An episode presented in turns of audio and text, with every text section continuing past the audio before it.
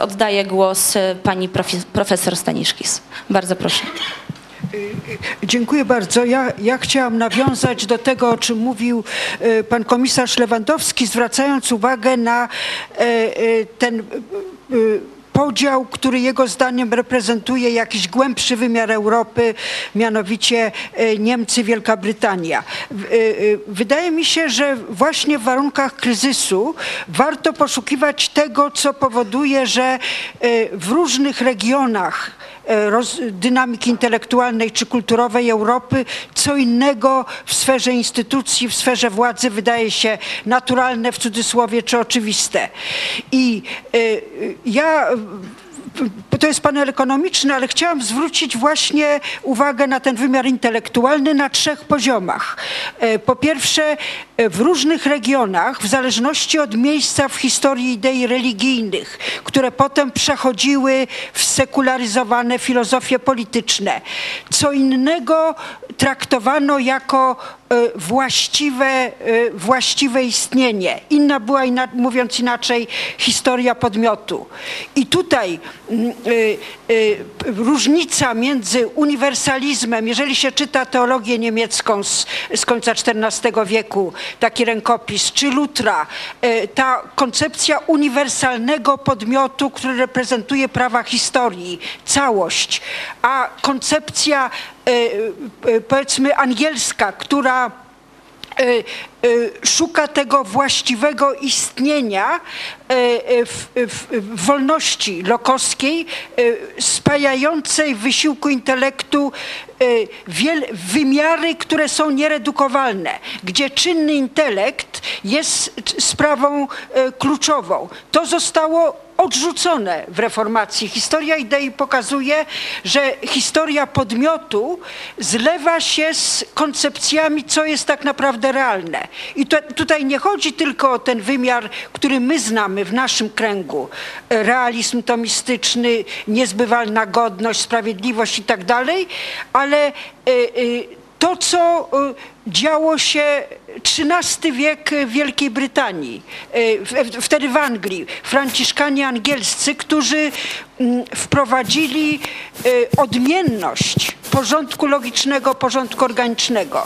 To są zupełnie inne wizje świata i na to nakłada się trzeci wymiar, mianowicie sposób przejścia przez problem formy. Te kraje, które były w Imperium Rzymskim z Wielką Brytanią, dla których forma była problemem eksperymentów praktycznych i taki y, powiedzmy y, y, krąg historyczny jak go, powiedzmy Goci, Niemcy, dla których forma była w V wieku król Gotów pewnym wehikułem ukrywania w, w innej niż własna formie, y, powiedzmy, jak mówił Ataurz, przekładania y, y, rozkazów w prawo czy później forma jako syntetyczna idea.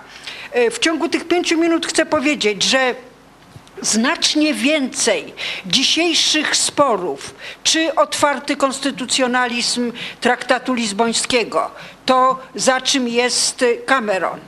I chcę rozszerzyć to na sferę gospodarki. Elastyczność, nie identyczność, ale korespondencja w pewnej przestrzeni wartości. Czy redukcja tego do hierarchii, uniwersalizm, uznanie, że są jakieś uniwersalne, obiektywne prawa, korzenie tych dzisiejszych sporów, złagodzonych szczęśliwie, jak mówił Lewandowski, przez szukanie zewnętrznej płaszczyzny, choćby Unia e, Handlowa, Inwestycyjna i być może mm, e, walutowa ze Stanami Zjednoczonymi, która przeniesie trudne rozstrzygnięcia na zewnątrz i zredukuje ryzyka. Korzenie tego są w sporach e, intelektualnych, które można właściwie y, od świętego Augustyna y, y, w kolejnych stadiach. I dlatego chcę zachęcić, żeby analizując wyłanianie się instytucji i dyskusje o formułach ekonomicznych i politycznych, szukać właściwych przyczyn w świecie idei, czy raczej w historii idei. Mam nadzieję, że się zmieściłam. Tak, idealnie, idealnie 5 minut, dziękuję bardzo. Teraz, Myślałam, że będę miała 15, no ale... no właśnie, te, też byśmy bardzo chcieli, ale no, będą jeszcze pytania z sali, także na pewno, na pewno jeszcze em, będzie, będzie mogła pani profesor zabrać głos. Teraz em, głos oddaję profesorowi Wieczorkiewiczowi. Jakbym mogła prosić o przekazanie mikrofonu. Dziękuję pięknie. E, Dziękuję bardzo. Dobrze się składa, że jestem drugi, bo mój czas też się troszkę ograniczył, nie tylko tutaj panelu, ale chciałbym bezpośrednio nawiązać e, do tego, co powiedziała pani profesor e, Staniszkis. Mamy kryzys idei. Trzeba sobie przypomnieć, jak była tworzona Europejska Wspólnota Węgla i Stali, później Europejska Wspólnota Gospodarcza. To było zwarte ugrupowanie, które miało zbieżność ekonomiczną, ale także ideową. Unię utworzyli chrześcijańscy demokraci we wszystkich krajach pierwszej szóstki, praktycznie rzecz biorąc. Natomiast i tam nie było żadnej wątpliwości co do fundamentu, na którym ten projekt jest osadzony. Oczywiście on miał swoje ekonomiczne uzasadnienie, polityczne także, żeby związać Niemcy e, po II wojnie światowej, ale jednocześnie, żeby je e, zaprząc prawda, do odbudowy i rozbudowy kontynentu. E, Gdzieś e, no, w latach 70. nastąpiło pewne przewartościowanie. E, Odejście od e, założeń chrześcijańskiej demokracji e, w kierunku, powiedziałbym, większego takiego poglądu, który miałby charakter uniwersalny, który odchodziłby od jednej idei, e, m, wytworzył pewną pustkę. Nie wytworzyła się w tej chwili w zasadzie e, wspólna idea europejska. Dzisiaj m, nawet e, w Niemczech, które bardzo dużo zyskały, przeczytałem w internecie, że powstała partia antyeuropejska, która od razu po w momencie, kiedy powstała z nieznanymi osobami, ja ich przynajmniej nie znam, a trochę patrzę na tą politykę, uzyskała 17%. Czyli można powiedzieć, że e, w tej chwili ten, e, trudno powiedzieć chaos, ale prawdopodobnie te różnice ideowe, o których mówiła pani profesor, muszą zostać przezwyciężone, żeby ta mechanika zadziałała. Samą mechaniką prawdopodobnie Unii nie uzdrowimy, e, ponieważ w tej chwili jest 27 krajów o bardzo różnej drodze dojścia do Unii. To jest pierwsza rzecz. Druga rzecz, na którą bym chciał zwrócić uwagę, to jest sprawa e, etyki elit.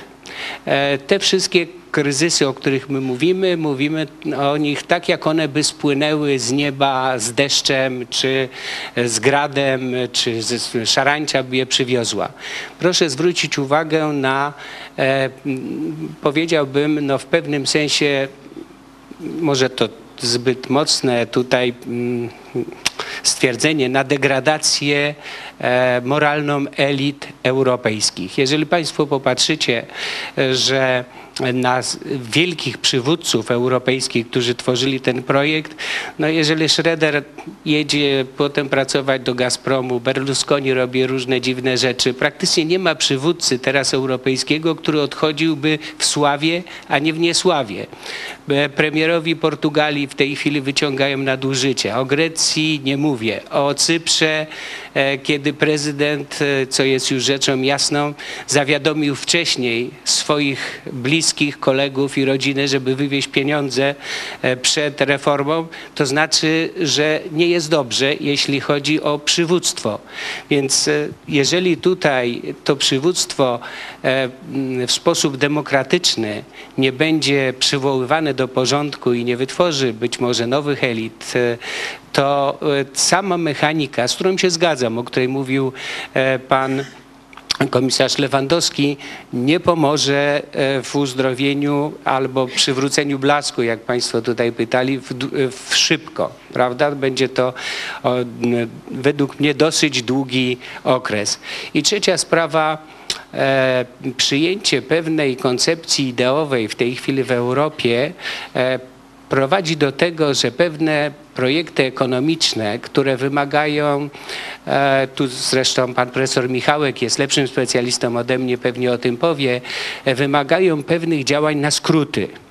Pewnej zbieżności ekonomicznej, która e, dla sukcesu projektu integracyjnego musi być jakaś, jakieś minimum, o której mówił zresztą e, także Mundel przy tej teorii szczególnie optymalnych obszarów walutowych, musi być e, zachowana. Inaczej ten cały projekt będzie potem musiał być remontowany, remontowany, remontowany w nieskończoność.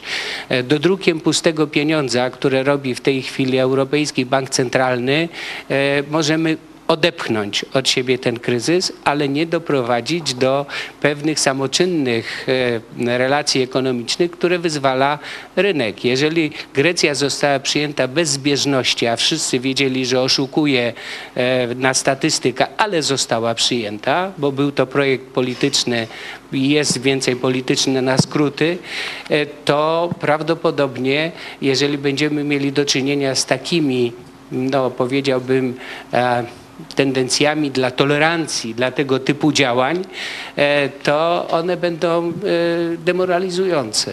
Więc e, to są te trzy elementy, na które chciałbym zwrócić uwagę i powiedzieć, że jeżeli ten projekt, który był projektem ekonomicznym, ma się stać projektem politycznym, to polityka musi do tego także powoli dorastać. Wielo, jeżeli, i nie może być jednowymiarowa. Musi być ta wielowymiarowość, przynajmniej w momencie tego przekształcania i szukania tych dróg z różnych części Europy, o których pani profesor e, Staniszkis e, mówiła. E, Cały czas te szczegóły, my mówimy o szczegółach, o szczegółach, ale powrót do tej całej idei, prawda, tego projektu i pomysłu, który został e, mm, rzucony po II wojnie światowej. Zresztą on miał między e, pierwszą a drugą wojną światową także mm, pewne e, swoje przykłady, kiedy próbowano taki projekt europejski realizować. Fundamenty. Myślmy o tym, co w środku remontować, ale myślmy także, jakie mają być te fundamenty e, na przyszłość. E, Jedna ostatnia rzecz. e, Jakbym mogła prosić. Już proszę, o dziękuję. numer- Dziękuję pięknie. Teraz w takim razie przekazuję głos panu profesorowi Janowi Michałkowi. Bardzo proszę. Dziękuję bardzo. Czy ja mogę prosić o y, rzutnik? Ja jestem prostym ekonomistą i potraktowałem bardzo dosłownie temat konferencji, to znaczy y, restart jako początek nowej, e, e, e, nowego uzdrowienia Europy. Natomiast nawiązać chciałem przez, czy mogę drugi slajd po, po, poprosić? Natomiast chciałem nawiązać przez moment do tego, o czym mówił pan komisarz Lewandowski taki prosty slajd pokazujący, że jednak w perspektywie od roku 80 Europa wyraźnie traci jeśli chodzi o poziom konkurencyjności w stosunku do Stanów Zjednoczonych. Widzimy spadek poziomu EU 15, czyli starej Europy, łączny na pracownika i od tego dosyć wyraźnie się odróżnia sytuacja nowych krajów Unii Europejskiej, które w stosunku do Stanów Zjednoczonych są znacznie bardziej, byśmy powiedzieli, zacofane, ale względnie rzecz biorąc w przypadku PKB per capita ich pozycja względna się poprawia. Czy mogę poprosić e, następny slajd? E, Okej, za szybko. Te kryzysowe zjawiska widzimy najlepiej w przypadku spadku produktywności siły roboczej. Ten spadek produktywności siły roboczej, jak Państwo widzą, dotknął wszystkie kraje w czasie kryzysu. E, On dotknął silnie e, Japonię, ale widać, że silnie dotknął kraje Unii Europejskiej starej piętnastki, podczas gdy w przypadku Unii, nowej Unii krajów Europy Środkowo-Wschodniej tego spadku nie widzimy. Mogę prosić następny slajd. Ja obiecuję, że jedną z przyczyn, o której mówił pan, e, profe, e, pan e, komisarz Lewandowski, tego kryzysu i trudności z wyjścia z kryzysem było oczywiście nasilanie się e, e, poziomu zadłużenia krajów Unii Europejskiej. I ten skok, który się dokonał między rokiem 2007 a rokiem 2014 czy 2013 jest bardzo widoczny. To dotyczyło całej strefy euro. Oczywiście można powiedzieć, że względnie rzecz biorąc, gdybyśmy to na przykład porównali do wskaźników Stanów Zjednoczonych, to powiemy, Europa z tego punktu widzenia jest znacznie zdrowsza. Jedyna różnica polega na tym, że dolar amerykański jest prawdziwie walutą kluczową i w związku z tym funkcjonuje na świecie i te koszty, byśmy powiedzieli, zadłużenia są z, z, e, w- wliczone, jeśli mogę powiedzieć, w politykę senioralną. Czy mogę następny slajd? O, świetnie, dobrze. Dziękuję bardzo, żebym tylko się nie pomylił. A może nie będę zawracał głowy. I jeszcze trzy slajdy tylko. Otóż jeden z wątków, który był poruszany, był taki, na ile ta Europa jest heterogeniczna. I gdybyśmy na przykład spojrzeli na problem konkurencyjności, o którym mówił dużo pan komisarz Lewandowski, to powstaje pytanie, czy myślimy o tym w kategoriach tego, co mówi tradycyjna, czy może taka klasyczna teoria centrów i peryferii, czyli nowej geografii ekonomicznej, czy też może jakieś inne poszukiwania. Więc jak gdybyśmy patrzyli, to jest miara wzrostu cen, która jest pośrednią miarą konkurencyjności, to widzimy dosyć wyraźnie, że z tego punktu widzenia najlepsze wskaźniki wykazuje, wykazują kraje północne i to jest o tym, o czym mówił pan komisarz Lewandowski. To są ta grupa krajów, które się ze sobą jakby identyfikuje i staje się konkurencyjna. Centrum jest nieco lepiej, natomiast południe e, znane e, wygląda znacznie gorzej.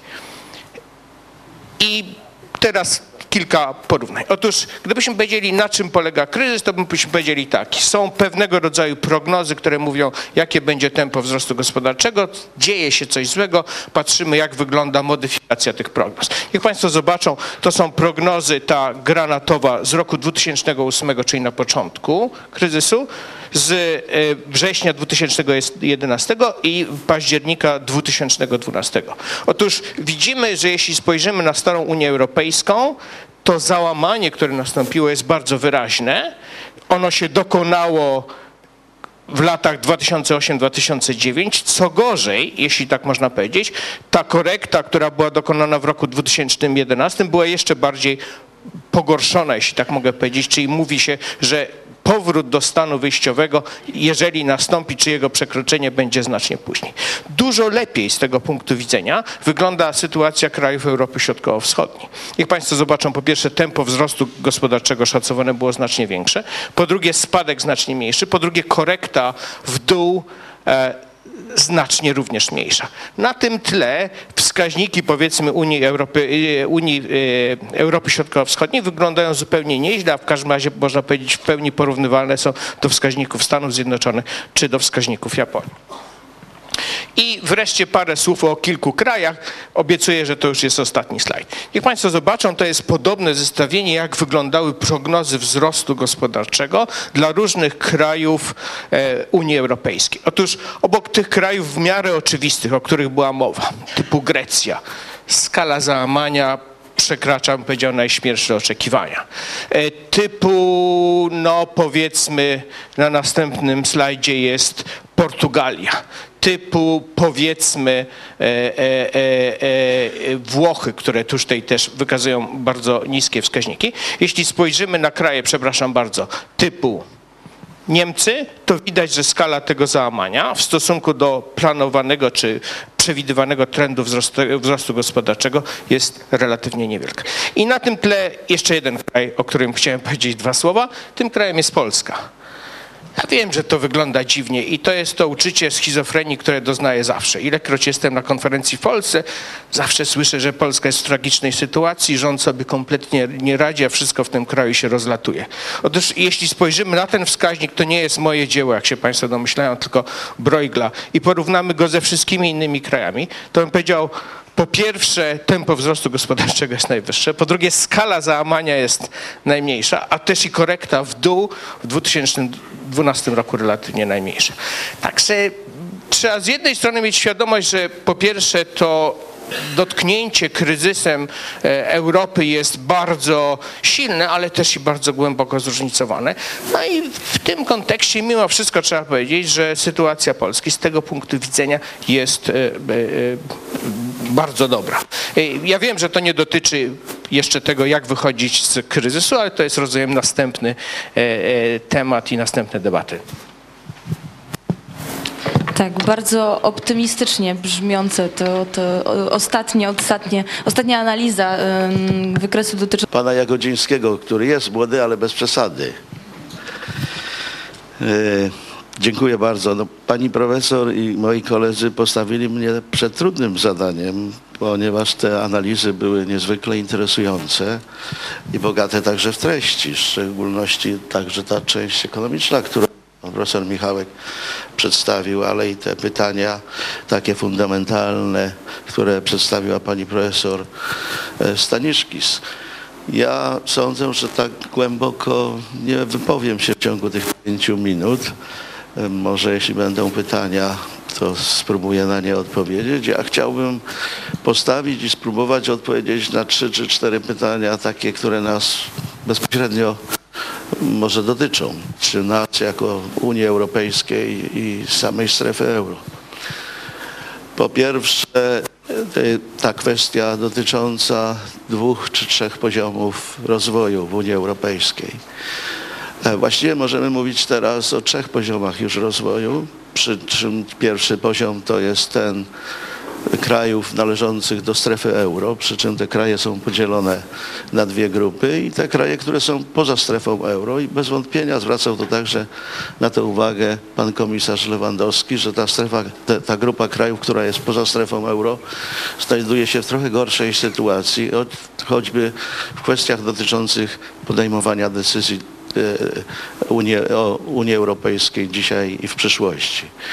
Ale co chyba ważniejsze z ekonomicznego punktu widzenia i Kuba tego dowiódł, znajduje się to, to ten poziom trzeci, który powiedzielibyśmy znacznie wyżej niż poziom drugi tych tak zwanych PIGS countries, czyli Portugalii, Irlandii, Grecji i Hiszpanii, które rzeczywiście są bardzo mocno zadłużone e, i prywatnie, i publicznie. I dług publiczny, i dług prywatny jest bardzo wysoki. I następnie znajduje się ta grupa tak zwanych core countries, które dzisiaj, jak widzimy po wystąpieniu pana komisarza, trochę się różnią, bo kiedyś to była ta podstawowa grupa Niemcy i Francja, a dzisiaj wydaje się, że będzie to Niemcy i Anglia i, i ta reszta, która się dopasowuje. Dlaczego o tym mówią? Mówią dlatego o tym, bo po pierwsze, pytanie takie, które sobie stawiamy i które jest oczywiste, to jest to, czy strefa euro przetrwa. Czy po pierwsze mamy kryzys strefy euro i czy strefa euro przetrwa. I odpowiedź jest taka, no jeśli popatrzymy na euro, na samą walutę w relacji do dolara amerykańskiego, to nie ma kryzysu euro. Euro ma się zupełnie dobrze. Pokazują to z jednej strony statystyki, czyli kurs walutowy i na to jest właściwie krzywa wznosząca się albo trend wznoszący się, ale pokazują to także udziały w utrzymywaniu rezerw dewizowych przez poszczególne kraje. I na początku w 1999 roku rezerwy dewizowe utrzymywane w euro stanowiły mniej więcej 12-14%. Teraz jest to 35-40%, czyli okazuje się, że istnieje wiara w to, że euro będzie funkcjonowało i będzie dalej się rozwijało. Pytanie jest takie, czy przetrwa w związku z tym e, strefa euro i czy Polska powinna do tej strefy przystępować, czy inne kraje powinny przystępować. No, żeby na to pytanie odpowiedzieć, to warto po jednym tylko zdaniu, czy jednym punkcie powiedzieć, dlaczego strefa euro powstała. Strefa euro powstała z trzech powodów. Który był najważniejszy, trudno jest jednoznacznie powiedzieć. Pierwszy to był taki, żeby pogłębić procesy integracyjne w Unii Europejskiej. Unia była na skraju nie tyle bankructwa, ile rozpadów w latach 90. czy początkach i połowie lat dziewię- 90. W związku z tym stworzono system i chcę tylko przypomnieć, który pokazuje, jak wejść do strefy euro, ale nie ma ani jednego zdania, nikt nie napisał ani jednego zdania, jak wyjść ze strefy euro. To ma i dobre i złe strony. Oczywiście w państwach totalitarnych każdy może powiedzieć wstaję i wychodzę i zamykam drzwi. Ale e, wszyscy wiemy, że to jest kosztowne. To jest ogromny koszt ekonomiczny, społeczny, polityczny, nie mówiąc już o, o innych kosztach. W związku z tym takie prawdopodobieństwo teoretycznie istnieje, ale w rzeczywistości nie istnieje. To dotyczy zarówno krajów, bo były dwie opinie, że mogą wyjść kraje zarówno te, które nie spełniają kryteriów, które e, mają kłopoty z długiem publicznym i nie tylko z długiem publicznym, ale także kraje, które mają się dobrze. Były takie propozycje, między innymi e, pan minister Kawalec pisał taki tekst interesujący kiedyś do dyskusji tutaj w Polsce. Ale e, koszty dotyczyłyby obu stron. A Drugi powód, dla którego euro powstało, poza ekonomicznymi podręcznikowymi, które są wymieniane, to jest stabilizacja systemu finansowego z jednej strony na świecie i z drugiej strony w Europie. Przypomnę, że strefa euro powstała tak wtedy, także albo między innymi w rezultacie e, kryzysu japońskiego, kryzysu azjatyckiego. No istniała duża obawa, że jak dolar się jeszcze bardziej osłabi, nastąpi powrót dolarów albo wycofywanie się z e, depozytów dolarowych, to może to bardzo skomplikować sytuację i wreszcie na świecie i wreszcie i destabilizację systemu finansowego. Mówię o tym, bo pomimo tego, że amerykańscy wybitni profesorowie i nobliści z lewej i z prawej strony w przeszłości wyśmiewali się z koncepcji powstania euro, no rzecz jasna poza ojcem, poza profesorem Mandelem, ale tacy na przykład jak Franco Migliani czy Milton Friedman, także Rudiger Dornbusch z MIT, to dzisiaj wiemy, że właściwie wobec euro jest takie przyjazne stanowisko także w Ameryce. Przyjazne stanowisko dlatego, że euro jest w pewnym sensie takim recenzentem polityki gospodarczej, polityki finansowej Stanów Zjednoczonych.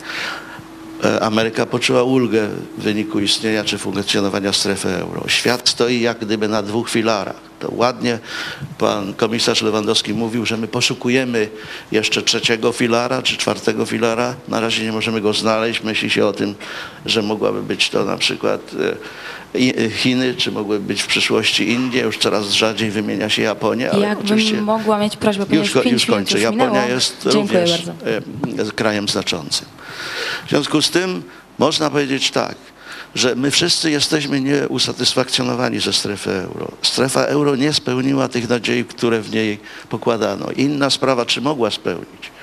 Powstało, nie, przede wszystkim nie nastąpiła konwergencja realna. Wręcz przeciwnie, powstała dywergencja. Okazało się, że budowanie strefy euro tylko na jednym filarze polityki monetarnej skupionej na celu inflacyjnym nie zafunkcjonuje, nie zadziała. Brakuje tego drugiego filaru, który nazywa się filarem fiskalnym, ale ten filar fiskalny jest znacznie trudniej zbudować, bo jest to już ingerencja w kwestie narodowe. Za filar fiskalny odpowiada minister finansów, czy coś, co by było ponadwymiarowe, jakaś agencja, która byłaby agencją europejską. I trzeba wtedy odpowiedzieć sobie pytanie, które słusznie zadajecie, jakiej Europy chcemy? Europy federa, e, federalistycznej czy konfederacyjnej? To są trudne decyzje i które nie zapadają w ciągu dnia. Do nich dochodzi się całymi latami. W Europie zbudowaliśmy, nastąpiła, jak niektórzy mówią, amerykanizacja. Państwo opiekuńcze. Ta amerykanizacja polega, tu akurat ma pejoratywne znaczenie, polega na tym, że wyższe są wydatki niż przychody czym to finansować. W związku z tym powstaje problem tego długu, o którym w tej chwili czy, czy wszyscy mówimy. Czy w związku z tym istnieje, czy w związku z tym strefa euro może się o, rozpaść? W moim przekonaniu, jestem tutaj optymistą, nie. Są ku temu dwa albo trzy przynajmniej powody. Pierwszy powód to jest taki, że tak zwane core countries, Niemcy, Francja, ale także te skandynawskie i inne, które należą do strefy euro, e, nie są zainteresowane, ponieważ po pierwsze czują się odpowiedzialne za to, co dzieje się w Europie, ale to jest być może mało, za stabilizację systemu finansowego, ale także mają się dobrze, dobrze funkcjonują. Prawda? W związku z tym nie są, zainteres- nie są zainteresowane. Nie jest zainteresowana rozsypaniem się strefy euro także Ameryka dla powodów, które wcześniej wymieniłem, czyli e, euro, strefa euro stabilizuje niejako sytuację w Europie. Ale co także ważne, już kończę, nie są ważni, nie są zainteresowani rozpadem strefy euro ci, którzy są bardzo wpływowi w tej strefie euro. Wszyscy urzędnicy, wszystkie instytucje Miałabym gorącą prośbę o i dokończenie tak myśli, ponieważ no, będzie to bardzo. niestety niesprawiedliwe wobec innych naszych prelegentów. Dziękuję bardzo. Teraz przejdziemy do serii pytań. Po jednym pytaniu do każdego z naszych obecnych e, gości. No niestety profesor Wieczorkiewicz już ze względu na inne zobowiązania musiał nas opuścić. Aczkolwiek e, teraz pytania od osób, które nadesłały, nadesłały te pytania do nas, czyli organizatorów. Teraz prosiłabym o odczytanie tych pytań po jednym do każdego właśnie z naszych gości. Witam Państwa. Y, Pierwsze pytanie przyleciało do nas z Suwałk, do Pani Profesor Jadwigi Staniszkis. Jest to pytanie, czy nie mamy do czynienia w Europie z taką sytuacją, gdzie konkurencyjne gospodar- gospodarki państw, takich jak na przykład Niemcy, Holandia, Dania, budują swoją pozycję kosztem państw słabiej rozwiniętych? Jak Pani Profesor patrzy na to zjawisko? Kolejne pytanie jest z Wrocławia do Pana Rektora Alojzego Nowaka. Jakie największe problemy negocjacyjne dostrzega pan profesor w kontekście negocjacji Unia Europejska-USA nad umową handlową? Oraz trzecie pytanie do pana profesora Jana Michałka ze Szczecina. Strategia gospodarcza Europy to nie tylko sprawy wewnętrzne Unii, ale i zewnętrzny wymiar polityki Unii Europejskiej. Co jest większym wyzwaniem? Działanie we własnej strukturze czy poza nią? Na czym obecnie Europejczycy mogą, się, mogą bardziej skorzystać? Dziękuję. Bardzo proszę, przekazuję głos pani profesor. No, dziękuję bardzo za to, za to pytanie tej osobie. O, to jest trochę ta sfera, na której się niezbyt znam, ale, ale mogę odpowiedzieć y, bardzo krótko.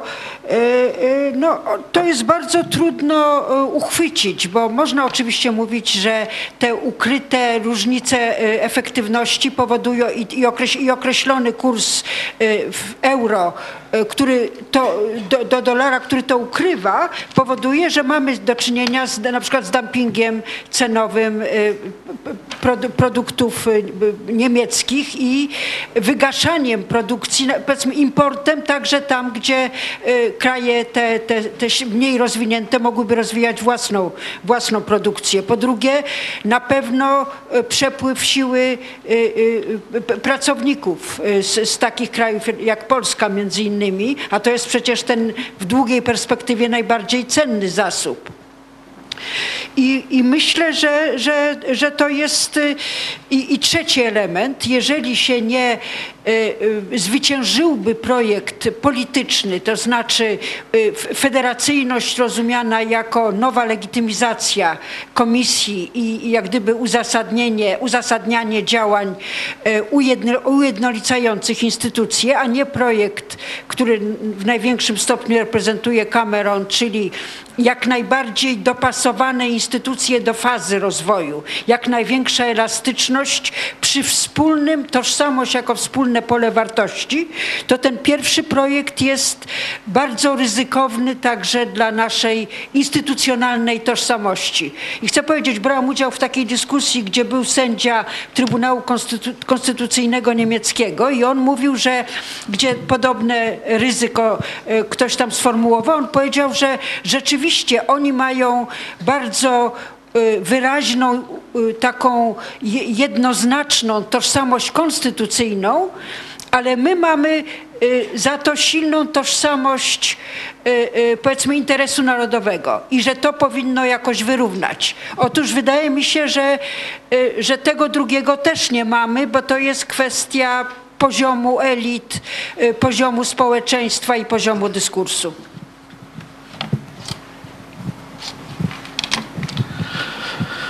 Dziękuję bardzo. Problemy negocjacyjne pomiędzy USA a Unią Europejską, jak rozumiem, w kwestii powstania czy stworzenia strefy wolnego handlu. E, Jak Państwo wiecie, prezydent Obama, ale także chyba to do- dobrze zostało przyjęte, ogłosił program stworzenia strefy wolnego handlu, czyli porozumienia między dwoma, trzema, w tym wypadku ugrupowaniem i jednym krajem dotyczącym sprowadzenia, zniesienia ograniczeń czy wszelkich ograniczeń taryfowych, parataryfowych, tak sądzę, i pozataryfowych pomiędzy tymi dwoma ugrupowaniami.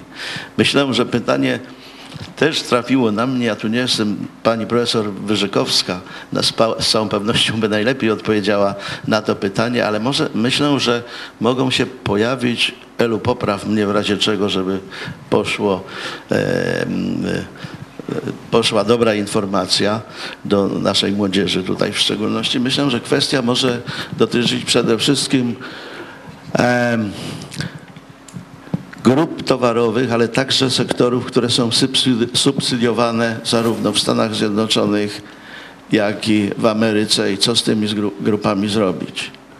Czy pozostawić dalej subsydiowanie, jak na przykład w kwestiach e, związanych ze wspólną polityką rolną w Unii Europejskiej, czy zrezygnować ze subsydiowania, ale z drugiej strony także w Stanach Zjednoczonych w rolnictwie przypisuje się, że część przynajmniej rolnictwa jest subsydiowana w odniesieniu na przykład do wołowiny czy do kukurydzy. Myślę, że pojawić mogą się także problemy e, z e, przyznaniem odpowiednich kwot, które będą przedmiotem handlu bez barier, jeśli tak moglibyśmy powiedzieć. A to wszystko będzie wynikało z tego, że no, czy, czy mogą kwestie być także w pewnym sensie związane z, z bezrobociem, choć to jest dopiero wolny rynek wtedy, kiedy siła robocza może się, e, może się e, e, przemieszczać. Myślę, że jeśli pani profesor Wyżykowska chciałaby coś dodać albo mnie sprostować, to będę e, zobowiązany. Nie zastanawiałem się, szczerze powiem Państwu, jakie największe problemy mogą być przy negocjowaniu tego typu umowy. Że zostałam wez- wezwana na wypowiedzi. Ja się, ja się w pełni zgadzam z tym, co powiedział pan profesor Nowak. Ja tylko mocniej powiem.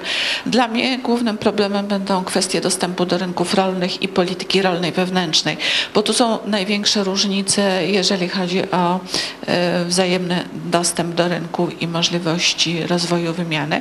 I boję się, że wbrew takim optymistycznym założeniom obu partnerów, rokowania potrwają bardzo długo, jeśli w ogóle będą mogły się zakończyć jakimś kompromisem, bo Unia nie będzie chciała ustąpić z wielu e, rozwiązań o charakterze protekcjonistycznym, a niestety polityka rolna Unii i Stanów Zjednoczonych jest zupełnie inna. Po drugie, w tych negocjacjach olbrzymim problemem będą różnice w różnego rodzaju rozwiązaniach wewnętrznych, na przykład dotyczących zakupów rządowych, to co już w tej chwili różni partnerów. I takich dziedzin jest oczywiście dużo, ale myślę, że pan profesor Michałek może również tutaj dodać ze swojego punktu widzenia dużo nowych rzeczy. Dziękuję. Dziękuję Elu za pomoc. E, Dziękuję bardzo. Ja dostałem pytanie związane z tym, co jest większym priorytetem, polityka wewnętrzna czy zewnętrzna.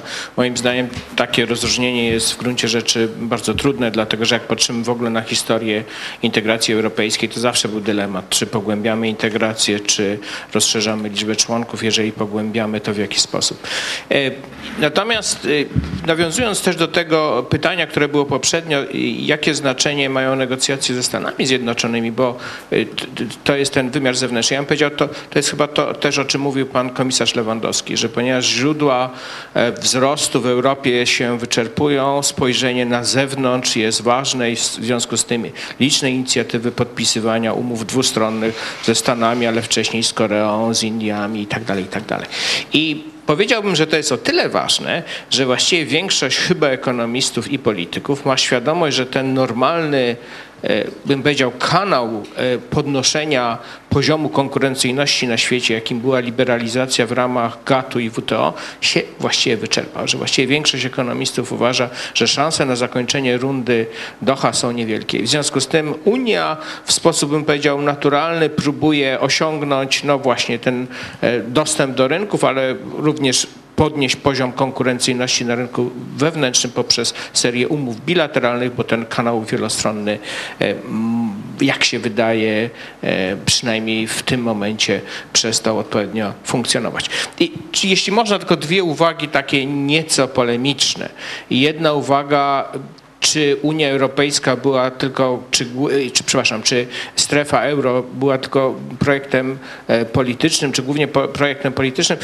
To jest moim zdaniem taki trudny znowu e, e, dylemat, trudno na to odpowiedzieć, ale jeśli się spojrzy również na sposób myślenia, to powstało wtedy e, przed utworzeniem e, taki znany tekst One Europe, One Money, czy One Money, One Europe, który mówił pewnym ukoronowaniem tego, że powstał rynek wewnętrzny, powinien być również e, wspólny e, rynek, jeśli chodzi o, o, o pieniądz i, i, i to traktowano jako pewnego rodzaju ukoronowanie tych wysiłków.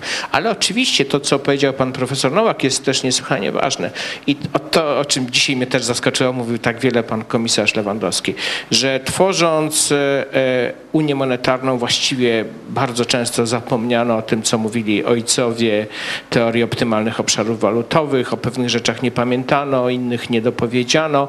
E, Skoncentrowano się właściwie na kryteriach konwergencji, a nie myślano o tym, no właśnie, jak to się dzieje, że wewnątrz e, Unii Monetarnej przecież będą naturalne tendencje do zróżnicowania cen i w związku z tym do zróżnicowania poziomu konkurencyjności. I wracając jeszcze jedną rzecz do tego, co pani powiedziała, pani profesor Staniszkis, mianowicie czy oskarżamy Niemców z powodu niższych cen o sprzedaż towarów po cenach dumpingowych.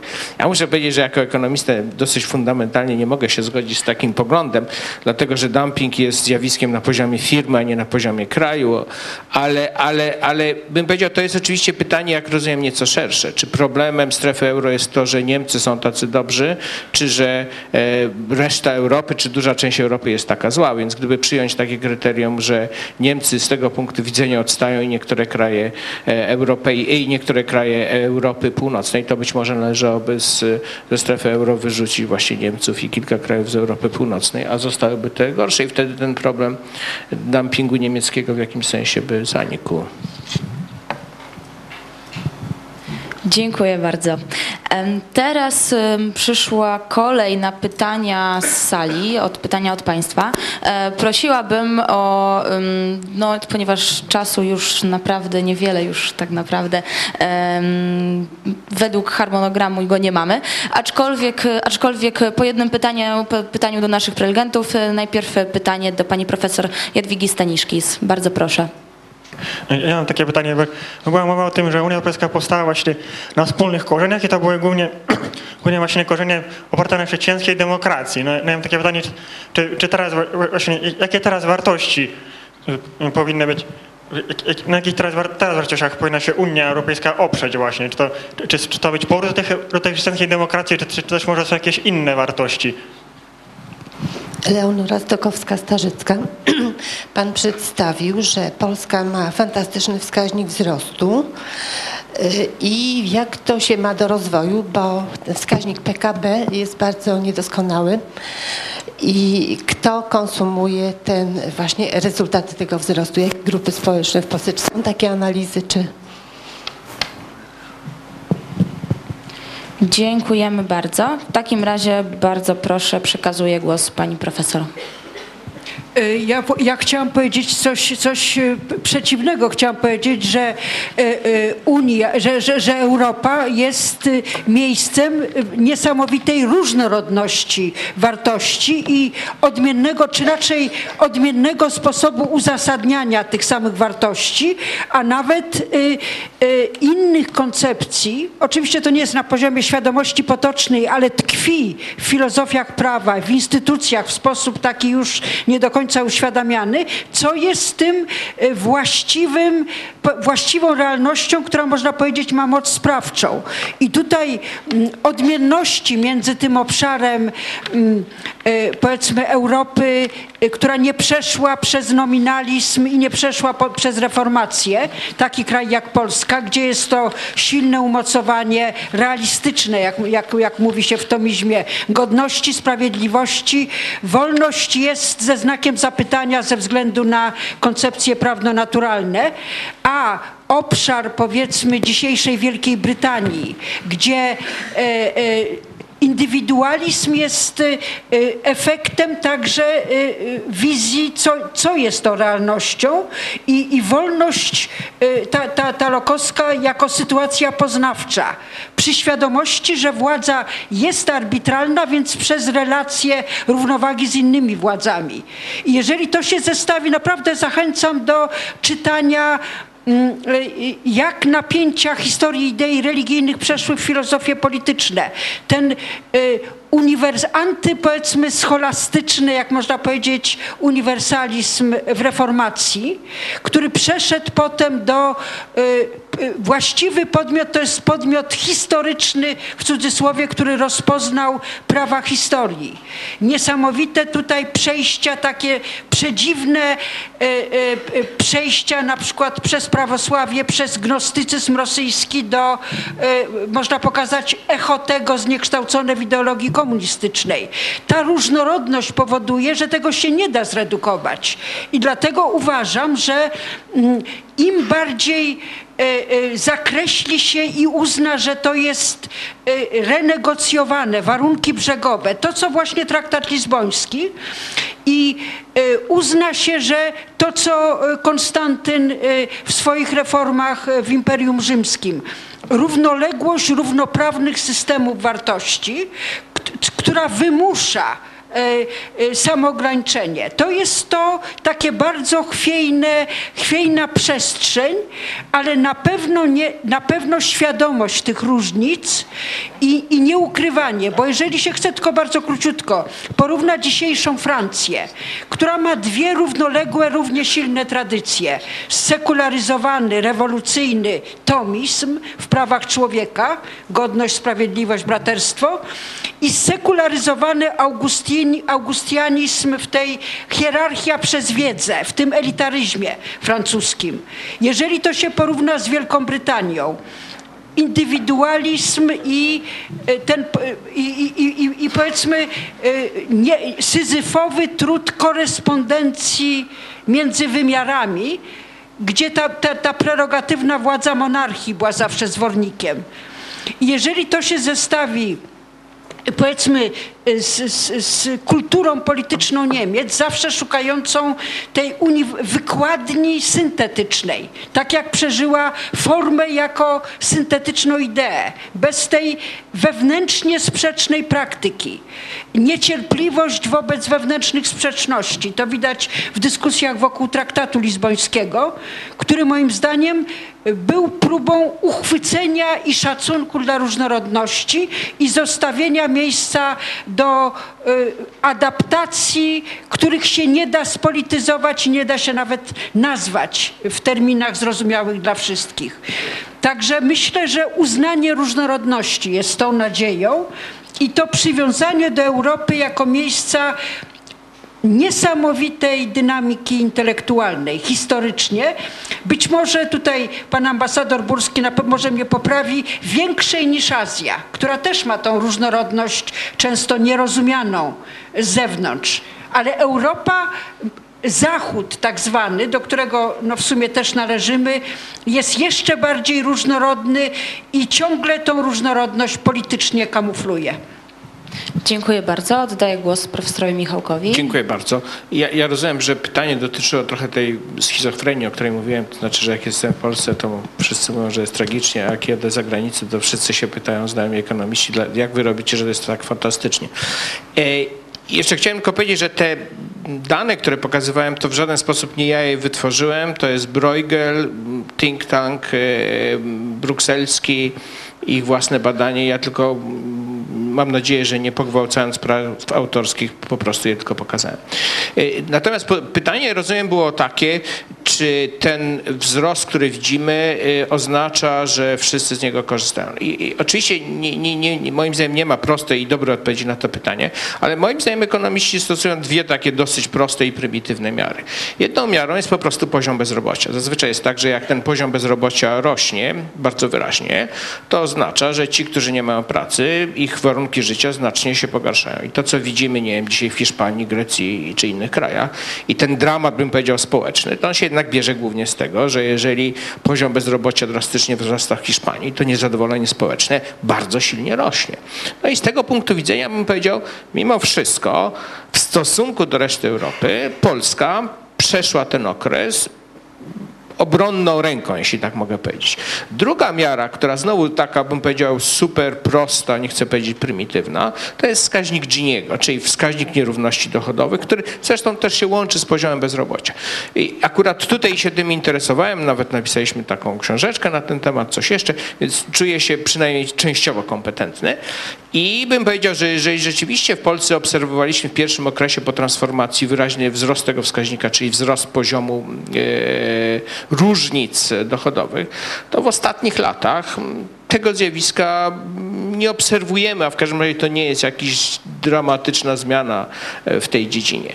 Czyli gdyby powiedzieć znowu, posługując się tymi najbardziej zgrubnymi wskaźnikami, no to jako ekonomista powiedziałbym, że ten wzrost, który był, w miarę dotyczył całego społeczeństwa. I znowu bym powiedział, jak patrzę, znowu już teraz tylko jako osoba i jadę po Warszawie, ale kilku innych dużych miastach, ale jak również jestem na wsi, to mam wrażenie, że mm, sytuacja jest znacznie lepsza od tej, którą mógłbym oceniać czytając wyłącznie gazety, bo gdybym je czytał, to bym powiedział, że chyba już jesteśmy na jakimś no, dnie e, rozpaczy i, i, i, i tragiczności sytuacji gospodarczej naszego kraju. Dziękuję, czyli jak rozumiem, panie profesorze, zachęca nas pan profesor do podróży po kraju też, ale to, to też nie.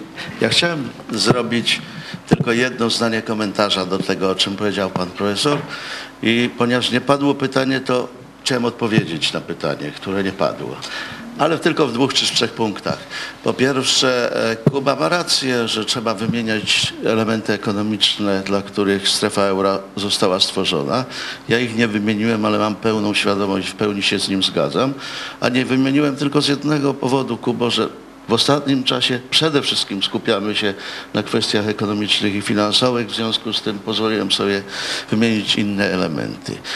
I chciałem powiedzieć, spróbować odpowiedzieć trzema czy czterema zdaniami, a przynajmniej, żeby takie wrażenie pozostało, że próbuję odpowiedzieć na pytanie, czy Polska powinna szykować się do strefy euro, przy założeniu, że ta strefa euro się nie rozpadnie. Więc odpowiedź moja byłaby, że tak, najlepiej jest taka odpowiedź, taką odpowiedź dialektyczną dać, śpieszyć się powoli doświadczenia krajów peryferyjnych, pomimo że doświadczenia krajów peryferyjnych, te, które padały, są negatywne ze strefy euro. O czym e, wspomniałem, te negatywne wynikają przede wszystkim z komplikacji gospodarczych, które powstały prawdopodobnie w rezultacie przystąpienia do strefy euro i w, jakimś, w jakiejś mierze prawdopodobnie także w rezultacie tego kryzysu, który zaimportowaliśmy głównie, e, chyba zaimportowaliśmy do Europy z Ameryki. Co zatem powinniśmy robić?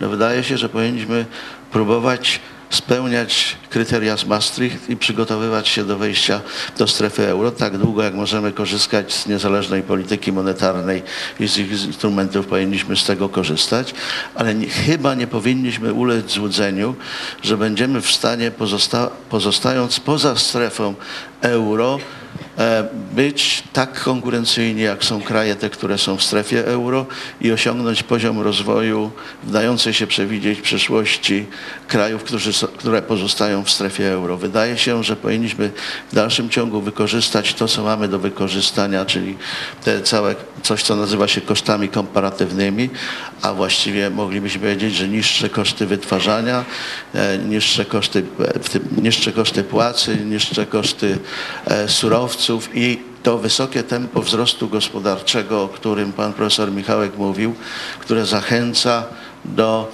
e, plasowania w Polsce zagranicznych inwestycji bezpośrednich. Dziękuję bardzo. Dziękuję pięknie za ten komentarz. Dziękuję bardzo naszym prelegentom.